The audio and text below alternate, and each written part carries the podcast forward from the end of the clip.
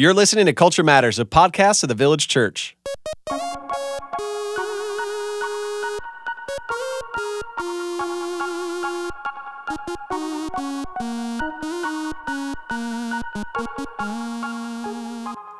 This is Adam Griffin, and I'm here with my co host, the Adam Hawkins. Adam, what is your favorite food? Oh, that's so hard. Really? Because there's so many, or because you eat such a bland diet? Yeah, yeah. Both. Kind of like dry rice and uh, My mini favorite wheats. food is Ritz crackers. Is it really? No, of course not. Oh, okay. Um, sushi. Let me just I love sushi. You are good so one. Cultured. And we're also in the studio today with ramen. the one. ramen. I change it. Ramen. Wait, Oh, that was gonna be mine. No, was it really? you guys are I'm so, sorry. Japanese and such good friends. It's true. Uh, Cassie Bryant is here with us today, the children's minister from the Dallas campus, and also one of our resident foodies. Cassie, is your favorite food really ramen? It's one of them, yeah. But I guess I'll go with chocolate. Chocolate, Oh, just any yeah. kind of chocolate? No, dark chocolate. Dark chocolate. Yeah. Some people can justify that as healthy, right? Well, in today's episode, Hang we on, hang on, hang Oh, on. I'm sorry. What's your Adam, favorite Back to food? you. Yeah. Oh, my favorite food? I like pizza. okay. I That's was great. gonna guess burgers. Yeah, I was too. Why would you guess burgers? Just by looking at me? What is that supposed no, to mean? I said pizza is any better. Well, I do love food. I love it a lot. And so I am really looking forward to this episode. We've got a great interview with uh, Margaret Feinberg coming up. She was really a delight to talk to. And we'll talk in here a little bit about how Christians should talk about food. So without further ado, let's start.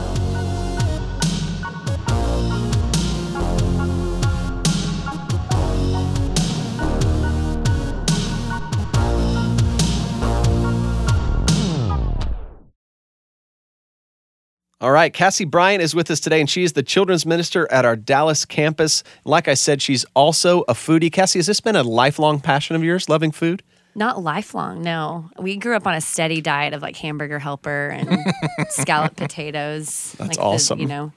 Um, no, I think that I it was traveling that kind of made me love food. Really? As we kind of ex- got exposed to other cultures and food, I was my eyes kind of opened to Yeah. how awesome and how great it tastes, but also just like the stories behind food um, and just how it kind of represents entire generations and cultures. Yeah, and so many different cultures you experience. You experience that culture through their food, right? You learn Yep. about them. Adam, is that similar for you? I know you're you're a big foodie as well. Yeah, I, you know, um, I grew up. Uh, my mom is is a great cook, and so grew up um, with home cooked meals. There was there was a, a flavor to it. Uh, her family's from New Orleans, so we had a, like you know that sort of regional dishes there. Um, a, a lot of sort of Cajun foods and different seafood and stuff like that. And so um, she's just a wonderful cook, and so I always appreciated like really good comfort food. Yeah. But I wouldn't have known what it meant to kind of really explore everything. I don't know. Is is foodie culture a recent phenomenon? It feels like it to me. It feels like maybe in the last 15 years all of a sudden it's like, oh, this you know, love food in a different way. Be explore a little bit more. Yeah. Be connected to where your food comes from. All that I think what's stuff. new that kind of encourages it is Food Network. There's shows on 24 hours a day about Yep, it. yep. But there's also uh, social media culture that says you take pictures of what you eat, and if it looks good, people want to experience it. Yeah. And then that's become marketing for so many restaurants that want to encourage food. But I think also the the more we become a global economy, then and you're able to travel more easily, you're exposed to different cultures, so you get exposed to different foods. Whereas when I was growing up, it was like canned vegetables, meat, and you know uh, something on the side like a, a carb of some kind. Now, when we go to a restaurant, there's food from all over the world, even in what would typically be an American food restaurant. Or That's that's sort of like that's funny to talk about that experience because like growing up, it was like a really nice restaurant was a steakhouse. Yeah. like that's it. Oh, yeah. Yeah. And then I moved to New York, and really I became a foodie because of my wife. But w- when I was there, we started like going out to all different kind of restaurants and and just different culinary experiences where maybe it doesn't have to be fancy like a white tablecloth restaurant or something like that. Um, and it doesn't have to be a steakhouse, but it's like the best food you've ever had. Yeah. And even saying that, there are people I know who are friends of mine who's like, that's not a category for, even still to this day, it's like not a category for them. They're like, oh no, when it's, you go to a steakhouse when you want a really nice meal, which it is a good meal. I'm not, Yeah, I don't mean it's not, but I mean, it's, it's, that's fairly But narrow. There's something about going and ordering on like an iPad and standing and waiting for your ramen. Yes. And getting that like hot bowl, when it's cold yes, outside. Yes, yes, yes. It's awesome. Exactly. Yeah. So before we jump into kind of thinking about food, what are some of your favorite restaurants in Dallas? This is a really it's a personal question for me because you guys know way more about this stuff than I do. But if you listen, just don't go all day, but give me a couple. What are your favorite restaurants? If somebody was brand new to the city, you would say, "Hey, if you're into food culture and you're new here, you should go check out what?" Uh, there's one that's new in Dallas called Petra and the Beast that is mm. really good. Petra and the Beast. It I sounds know. like Adam. Wasn't that your band? For a little while? Close. Okay. Yeah. Okay. Go ahead. What was it? Uh, no, they make everything. It's like forage, farm, ferment. There's another F word in there somewhere. oh my goodness. Uh, But they, uh, so they for make me, but everything there. for and it's honestly, for me though, I don't understand these food. So forage is like, hey, we found it somewhere. Yeah, I guess mushrooms. Yeah. Oh, okay. foraged. yeah, yeah. Um, and they have like lots of local farmers and stuff like that that provide the produce. And then they have a tasting menu on Saturday, which we've not done that. You, it's hard to get reservations, but they're open for lunch and dinner, and you can go in. And it's really like, it's not super fancy. Mm-hmm. They it's plasticware and napkins, and you order up front. It's counter service, and but the food is excellent. And, Okay. yeah, it's really really good. Uh, and then probably Uchi is the other one. Like if you're gonna splurge. Go Mm. That's where some they, they like fly in fresh sushi from Japan every day, That's what I right? hear. Yeah. I've Yeah. They do that overnight from It's- Tokyo. You know, but I just it's it's not. I will say Uchi would be one of mine too. It's not. If you're like, oh, it's just traditional Japanese fare, d- y- y- don't think of it that way. It really is. You could go if if you're not even into like Asian food or Japanese food more specifically, you could go there and really Yes. enjoy the experience. It's very good food. And everyone there loves the food. So they'll right. like we've gone to celebrate an anniversary once and people even the waiter that's not our waiter will like waiters will bring their favorite dish to us. They'll bring Mm. like a sampling like this is my favorite thing on the menu and just wanted you guys to try it. That's cool. So they have like they share the love for the food Mm. there on the staff, which is kind of cool.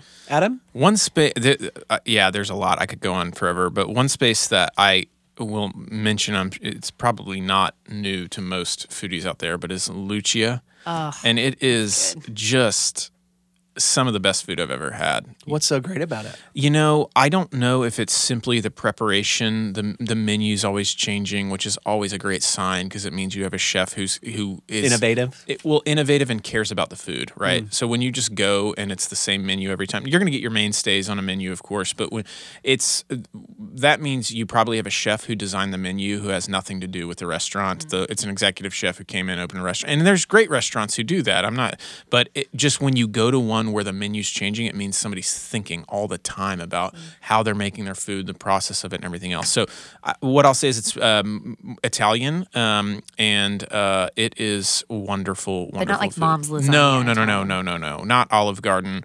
Um, it's great breads, great meats, great Okay. pastas, great seasonal pastas, and things like that. And I'm not a big pasta guy, so I go and I get. I generally don't get pasta when I go there, frankly. Um, but it is. It's so the food is so good. It's super small. It's almost impossible to get a table. Okay. Uh, the chef many years ago won a James Beard Award. They just opened another restaurant. I can't remember the name of it. It starts with an M, and I cannot Down remember the it's name. in Oak Cliff as well. It's also in Oak Cliff, but they those restaurants, man. If you could go, that's one where it's like, um, if you don't mind sitting sort of at the bar, uh, you can go maybe or on a nice day, the patio. on a nice you get there pat- right at five o'clock. You can get a patio Yep, table. Yep. Or you can go Just and two. Yep. Yeah. Just two people. By the way, they don't take right. reservations. I think over six people. So it's a super small space, but it is wonderful food. That's awesome. Wonderful food. Well, let me tell you, you guys are way more into this culture than I am. Can I tell you my favorite restaurants real quick? And then I have an opinion that I want you to fight me on. Okay. Please So don't. If I were just- going for I'm breakfast- cringing already. Don't.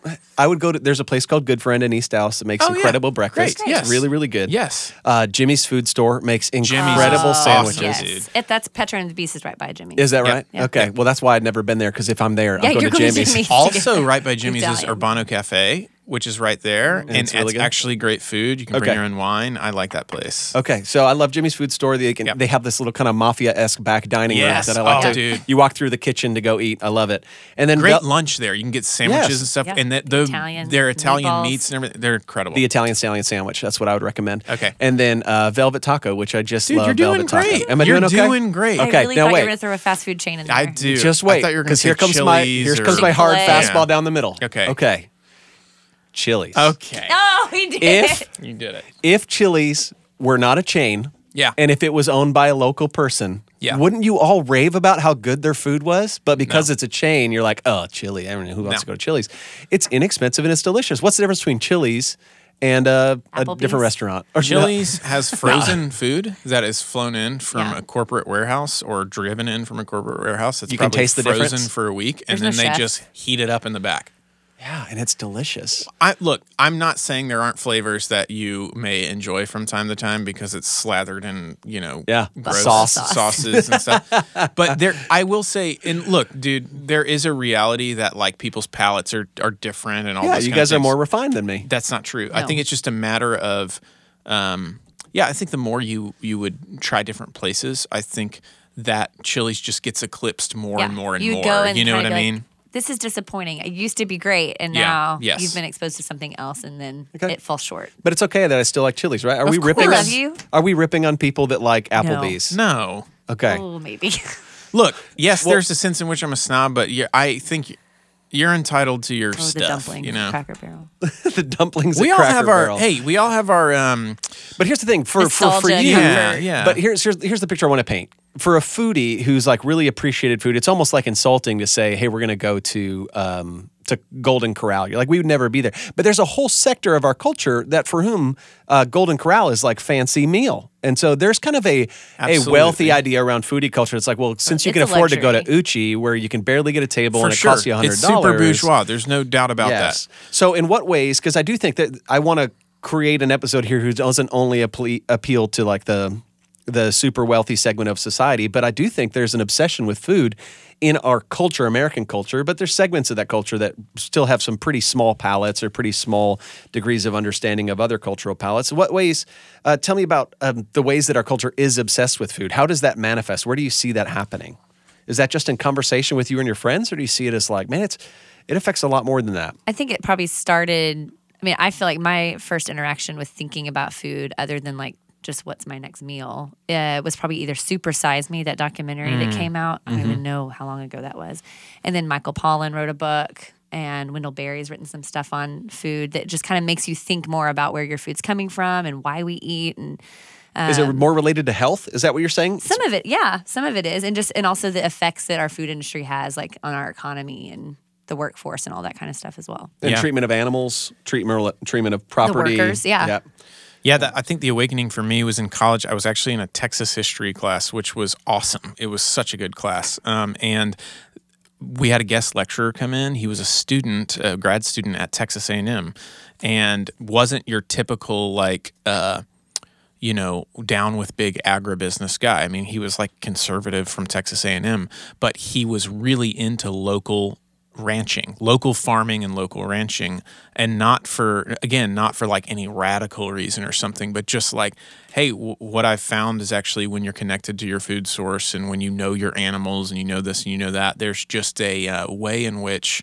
the food's better. The animals are cared for better. The land's cared for better. You're and- grateful. and you're grateful, and is- you understand. And I never knew that. Like, so for instance, the idea that like um, there's all these studies done about like uh, we eat a ton of food that's not in season. So what's that mean? It means that there are certain places, generally those around the equator, that the land is just farmed and farmed and farmed and farmed and farmed until the topsoil is depleted, and uh, we're eating like you know avocados year round and all these kind of things. Well, also the energy your body gets from that does not compare to the waste that's produced by flying those things in constantly. So there's this way of so this local foraging, this local farm to table, these kind of movements that you probably hear about and you're like, "Oh my gosh," and you roll your eyes at because it seems so bourgeois and everything. It's actually harkening back to the way that people used to eat. Like- it's a stewardship thing. So like Yeah. when you're eating local foods that are in season, what you're actually doing is maximizing, right, the efficiency of the calories you get connected to the impact it has on the earth and the land and things like that. And so not to not to mention supporting local businesses and all these other things. And so just that like those weird connections and and that that click, you know, it Yeah. just started to be like, "Oh, wait, maybe it's not good to just like, you know, eat eat these foods Whatever that are shipped in from Yeah. wherever at you know bargain prices all year round. I, I don't know if that makes sense. But I hear what you're saying, Adam, in terms of like that's like that even to think about and then change the way we consume. It feels like a luxury. Not everyone has the resources to do that, um, Yeah. or even the time to think about it. That course. it's Yeah, let me take it from there because luxury is probably a good word for it. Because for some people, they would go, "Well, I'm not going to spend that much on food." And is it just because it's delicious? Is because it's healthy? Is it because of a political statement we're trying to make? Is it a, a preservation thing? But there is a version of this that has connection to the kind of poverty gospel that says if it's more expensive, then it's not godly, or if it's more, if you have to spend more on it, then you're not uh, stewarding your own dollars well. But is there is there a false poverty gospel around this that says no, food is a a gift to be enjoyed, so it's okay to indulge? Or is any indulgence and pleasure something that we would say, hey, be careful? I think it's a category mistake because you do not have to be rich to enjoy good food. You may have to be a good cook. So let me, I know that sounds funny, but it is true. Like I think of my mom's family, seven kids. They usually had tons of relatives over at the same time. They're all sitting around a table. My grandfather's a cop. They have no money. They are poor of the poor. They didn't have enough beds to go around, not enough rooms, all these things, but they enjoyed food, enjoyed it, and it was great food. And my grandmother was a wonderful cook it wasn't because they were going to like the best restaurants or doing any of these things. They bought good ingredients. They sat at a table together. She cooked good food. They had a great meal around a table, and they didn't have any money. So Yeah. I think it's a category mistake. Maybe maybe it's bourgeois to say like, oh, you got to go out to restaurants all the time Yeah. to enjoy food. But one of the things my wife and I, well, I want to start doing more uh, is I'll try to cook on special occasions and stuff like that, and it is such a fun experience Yes. to cook together and to try new recipes and to go outside the box. And guess what? Lots of times it's no good. But there are those times where, Adam over. yeah, yeah. But there are times where you knock it out of the park, and it's so rewarding, you know. Yeah. And it's not like we went and spent hundreds and hundreds of dollars on something. It's just like we bought some ingredients and tried a new recipe, you know. Does that make sense? No, I, I think that's exactly what I was hoping to hear you say. I, and I th- I'm really glad you brought in the aspect that food brings people together. Yeah. In particular, your own family. There's something about sitting around the dinner table together, but there's Yeah. also something about working in the kitchen together. And whether that means you're cooking the food or you're cleaning the dishes, there's something to the communal aspect of it. Uh, also, there's something to not having to do the dishes and being in Oh, a restaurant and just great. enjoying that. I'm not against that at all. I love walking away from dirty dishes on the table and saying, this is why we paid somebody else to do it. But I want to get to from that what the Bible does teach us about food because I do think uh, food is a food is a gift and having a palate that's a gift. It shows some delight in the Lord. What does the Bible teach us about the gift that food is? Well, and just thinking like not all of our meals are memorable. So Mm-hmm. like that's something that recently I've just read the Liturgy of the Ordinary Mm-hmm. um, by Tish Harrison Warren, I think is her name. But um, and she talks about how she has a whole chapter on food, and she kind of talks about her sitting down to eat a bowl of leftovers, and how most of the meals that nourish us are unforgettable. Like they're not. they are forgettable. we- you mean? Yeah, they said- are forgettable. Yes, I'm sorry. Yes, Yep. um, they're forgettable, and so they they we don't talk about them the next day, but they're what's they're the thing that are sustaining us from day to day to day, and that ninety percent of our meals are not something that we're writing home about or that we're Instagramming, um, but it's just a bowl of leftovers. But it's something that we are still to be grateful for for how God uses, and then she ties it into um, the sacrament of communion and uh, taking the meal and how Jesus chooses bread and wine Yeah. as a way to commune with his people. Yeah, that's great. Yeah, we've touched great. on some of these things like uh, you touched on nourishment and health before. The Bible will talk about that. We've talked about how the creativity of it. Adam, you talked about that, about trying recipes, trying things, and being being creative. I do think there's something in foodie culture that just wants to trick up something ordinary and like and say like, "Isn't that cool? Look, Sure, he, sure. he took a cheeseburger and now it's got donuts instead of buns, Sure. and now instead of cheese, it's got It's a nauseous. uh, coconut paste or something like that." And That's like, the "Oh, worst. Yeah. that's the worst. You know, Is that's it? like the worst of it. Yeah. Okay. Yeah. Because there's a version of that that I really believe is is too common. Yes. That like, hey, we're Of going to course this it is. taco shop, Yeah. but instead of tortillas, they use pancakes, and you're like, Those oh, are okay. gimmicks. That has nothing to do with good food.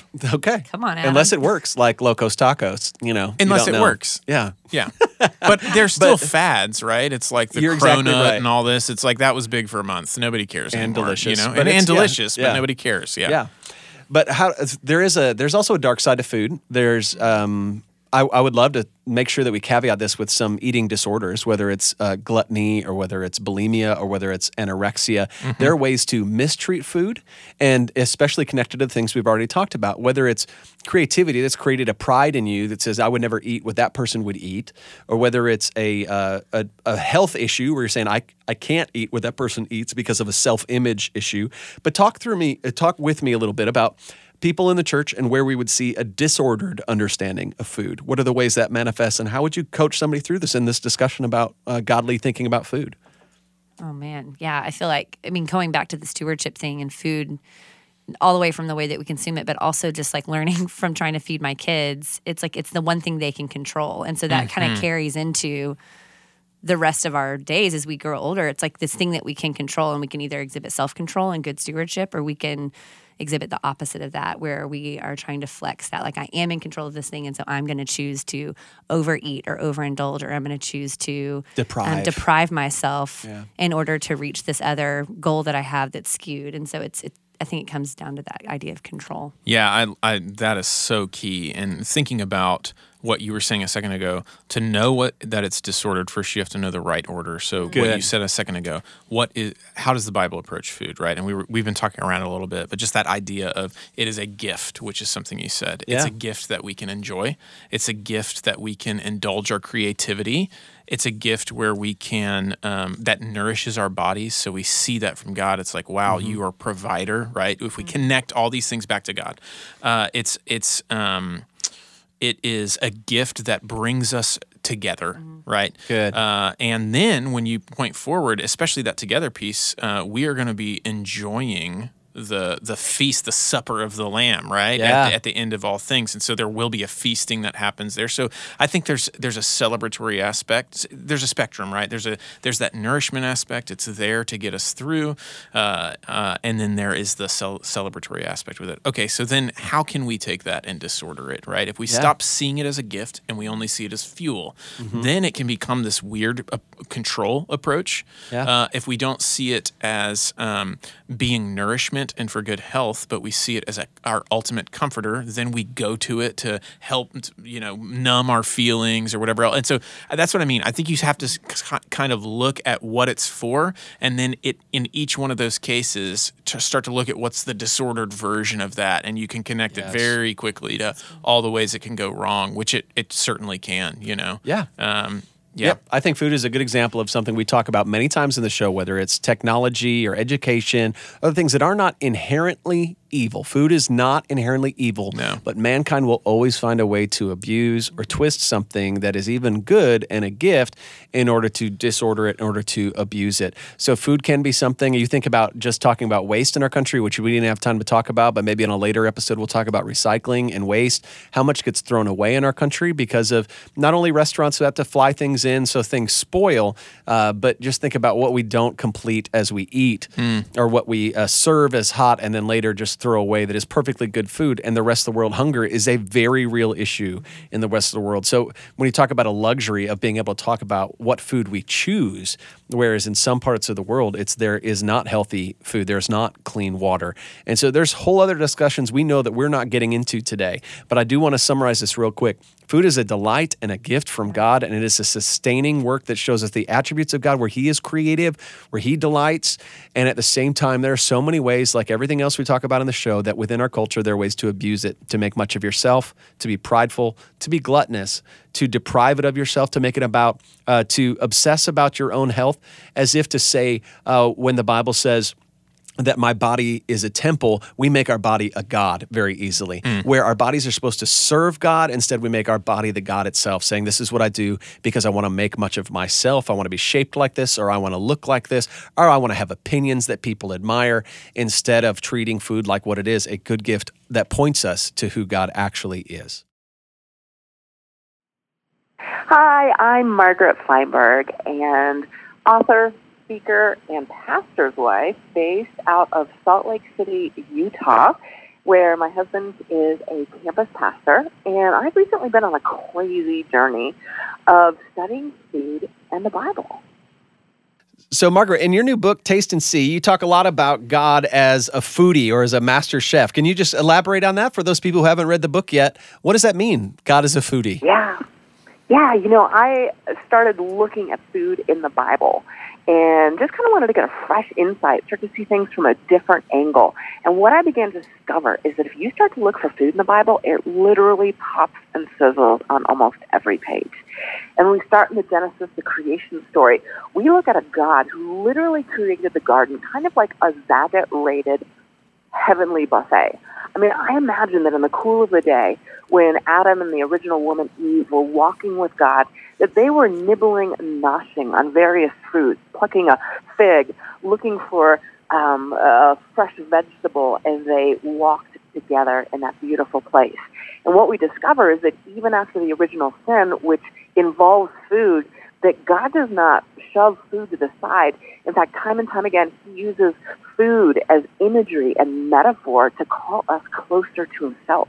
I mean, Jesus comes and reveals Himself as the bread of life, as the shepherd related to another food store, as the true vine.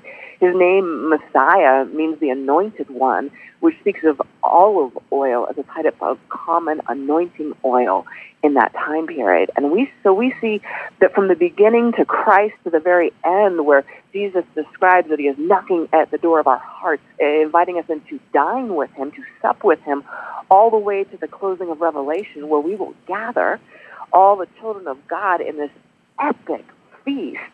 That God was the original foodie. And if that word foodie is intimidating to someone, just remember that foodie is someone who simply takes a particular interest in food. And I don't know about you, but but I do. I'm already thinking about what I'm going to have for dinner tomorrow night. Mm. And so if you do, we should totally be friends. so fast forward to today. Why do you think our culture is so obsessed with food?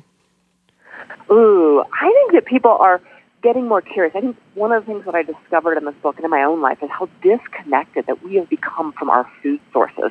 I mean, that's part of the reason that I went 410 feet down into a salt mine, fished in the Galilee, brought in an olive harvest in Croatia, spent time with an expert on ancient grains at Yale University as I'm looking at these specific foods in the Bible on a granular level. But I think in a popular culture, we're, we're asking the question of, wait a second, there is something missing in our lives. We we now buy food out of plastic containers and cardboard boxes. And so we want to know more. What, are our food sources? I also think there's this hunger that for many of us in this fast food, busy, fast-paced culture, that we're starting to lose that gathering around the table. And that, that recognition that the table in the time of Christ um, and before, it is that place of transformation. It is that place where we gather, and when we do, we're hungry.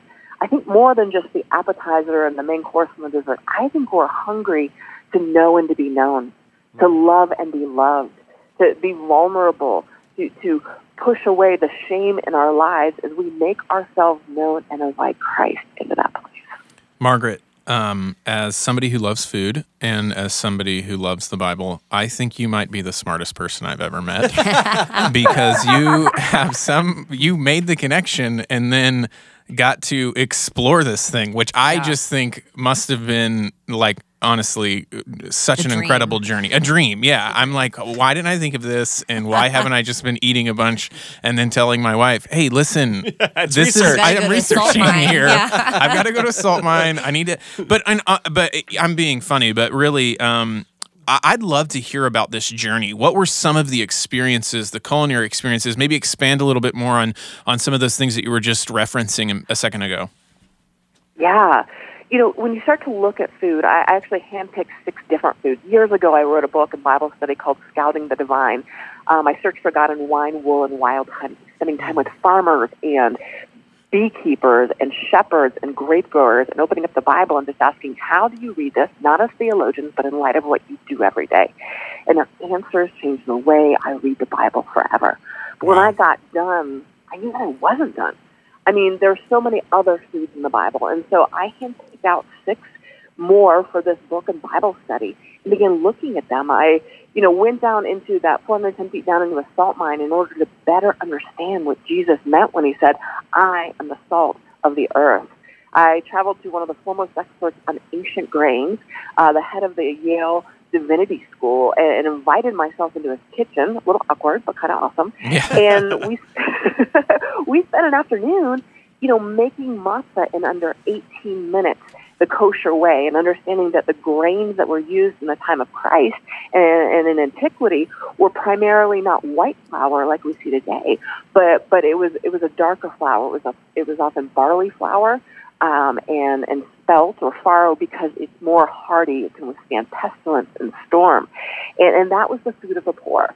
And so when you start to understand that, then when you see Jesus, who is on top of a mountain, about to feed thousands and thousands of people. He could have selected any food, and he chooses fish and barley bread, the food of the poor. And in that selection is confessing indeed his solidarity with the poor. Mm. And so when we start to look at these in depth, all of a sudden the scripture comes alive in a whole new way. Yeah, I love it. I love things that give me a better context of understanding the scripture. That was beautiful. I'd never heard that before. What for you personally do you feel like uh, you learned about God as you went through this process? Was there anything that you can point to and say, I did not, not just did not know this about the context of the scripture, but what about God's nature and his attributes did you learn from this journey? So many things. Goodness, in each of the six um, foods that I looked at, I began to discover a different attribute. Um, I think one of the one of the many significant ones was going to Croatia to bring in an olive harvest with a family who didn't even have electricity. So we are doing it old old school ancient way, I guess would be the best way to say it. and you know, God and in the scripture, you know, we, we talk about God as being the healer but we would spend eight, ten hours a day reaching up, picking olives. Your hands, you know, and you get scratched by the branches, but you pull and you pull. You come home, and, and your your shoulders are completely sore. And and yet, I remember after one of those nights, I looked at my hands, and even though there were a couple of scratches, they looked and felt like they'd been at a world class spa all day.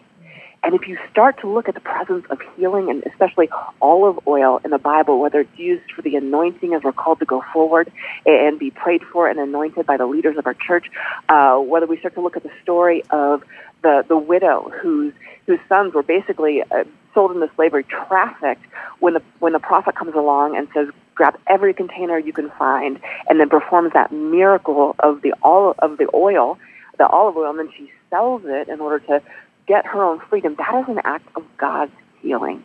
And so his healing is, is who he is, but he even embedded those properties into the leaves of the olive tree and into the olive itself as well as its oil. And we start to see the incredible, intricate involvement of our God and how personal he is in his healing nature. Mm. So, food is something that everyone thinks about um, and even if we haven't studied it, it's something that we have to think about. It's necessary. Can you help us with what is a distinctly Christian way to think about food? Can you help us understand what that is? Yeah, this was something I just felt kind of convicted and really challenged about in this whole Taste and See book and Bible study. And that was this idea that for me, food had become a commodity.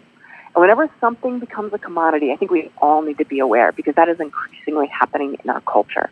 And so when food becomes a commodity, we start to commoditize, you know, eating, uh, getting it done. In other words, just food as fuel. The problem with that is that food was never meant to be a commodity. And we commoditize it, mm. we, we often injure the soil, we injure the workers.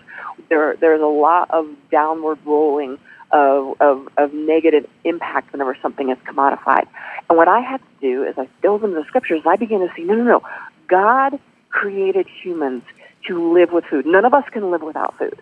Um, we need it. He could have made us to lick rocks or eat stones, right? Munchy, munchy, munchy, no more teeth. but instead, what he does is he makes us dependent on this thing, and then through each bite, we have the invitation as followers of Christ to recognize that God is our sustainer. God is the one who hung the sun, who, who, who strung the stars, who created the seasons, who fashioned the rainstorms, that that food would grow or even be possible. And so with each bite, we can give thanks to God and recognize Him as our sustainer. Then we recognize Him as our provider. Then we begin to recognize that God, just as He was the originator of hospitality in the garden, He was the one who laid out the garden and then met with Adam and Eve in that garden, that for us, today and through Christ, He wants to be present at every table. And that before people come over to dinner, we just started praying and saying, God, Holy Spirit, show up. Praying for each person and then coming to the table with that expectation that Christ is going to meet us there and our eyes are going to open with that great joy, like those on the road to Emmaus when they broke the bread.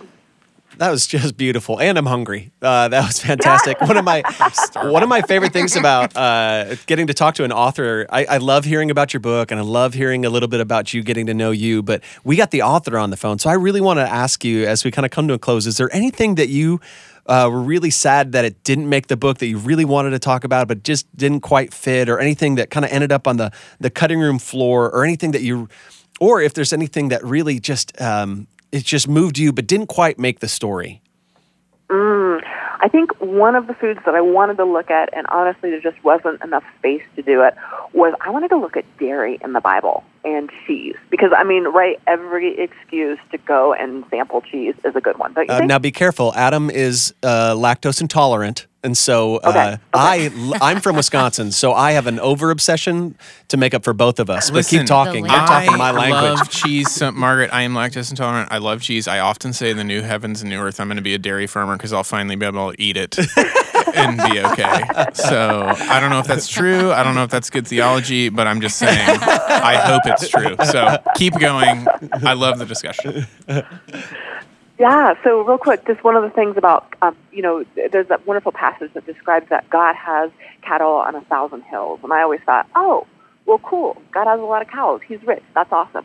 But what I began to understand when I started to just even, it ended on the cutting floor, but started to look at this idea of dairy and cheese in the Bible, is that people in antiquity saw cows very different than us, in that for them, it wasn't just well, I, th- I think it's steak. I'll just be honest. Like I go straight to okay, we got a lot. We got a, God's ready to open a steakhouse. When in fact, people rarely slaughtered their animals. I mean, that was one of their most prized possessions, and the reason was is because it was a renewable resource. Hmm. And so, if you had a cow, you didn't just have meat, but you had the ability to produce milk, to make cheese, to have an ongoing food source that would Butter. sustain you and your family. And that imagery of God owning the cattle on a thousand hills doesn't just refer to the cows, it refers to the goats and the sheep. Yeah. And so we see this incredible portrait of just how abundant and sustaining our God is in the presence of, of, of cattle and milk and cheese in the Bible.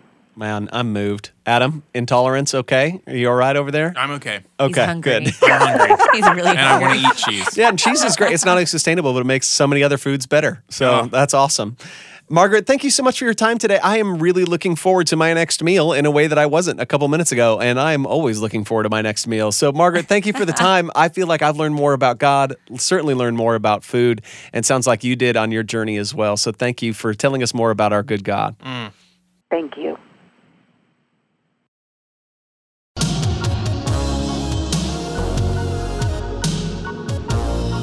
If there's anything you heard on the show that you'd like to know more about, you can find details on our website. Today's episode was produced by David Roark and edited and mixed by Chris Sterrett. We'll see you next time. God bless.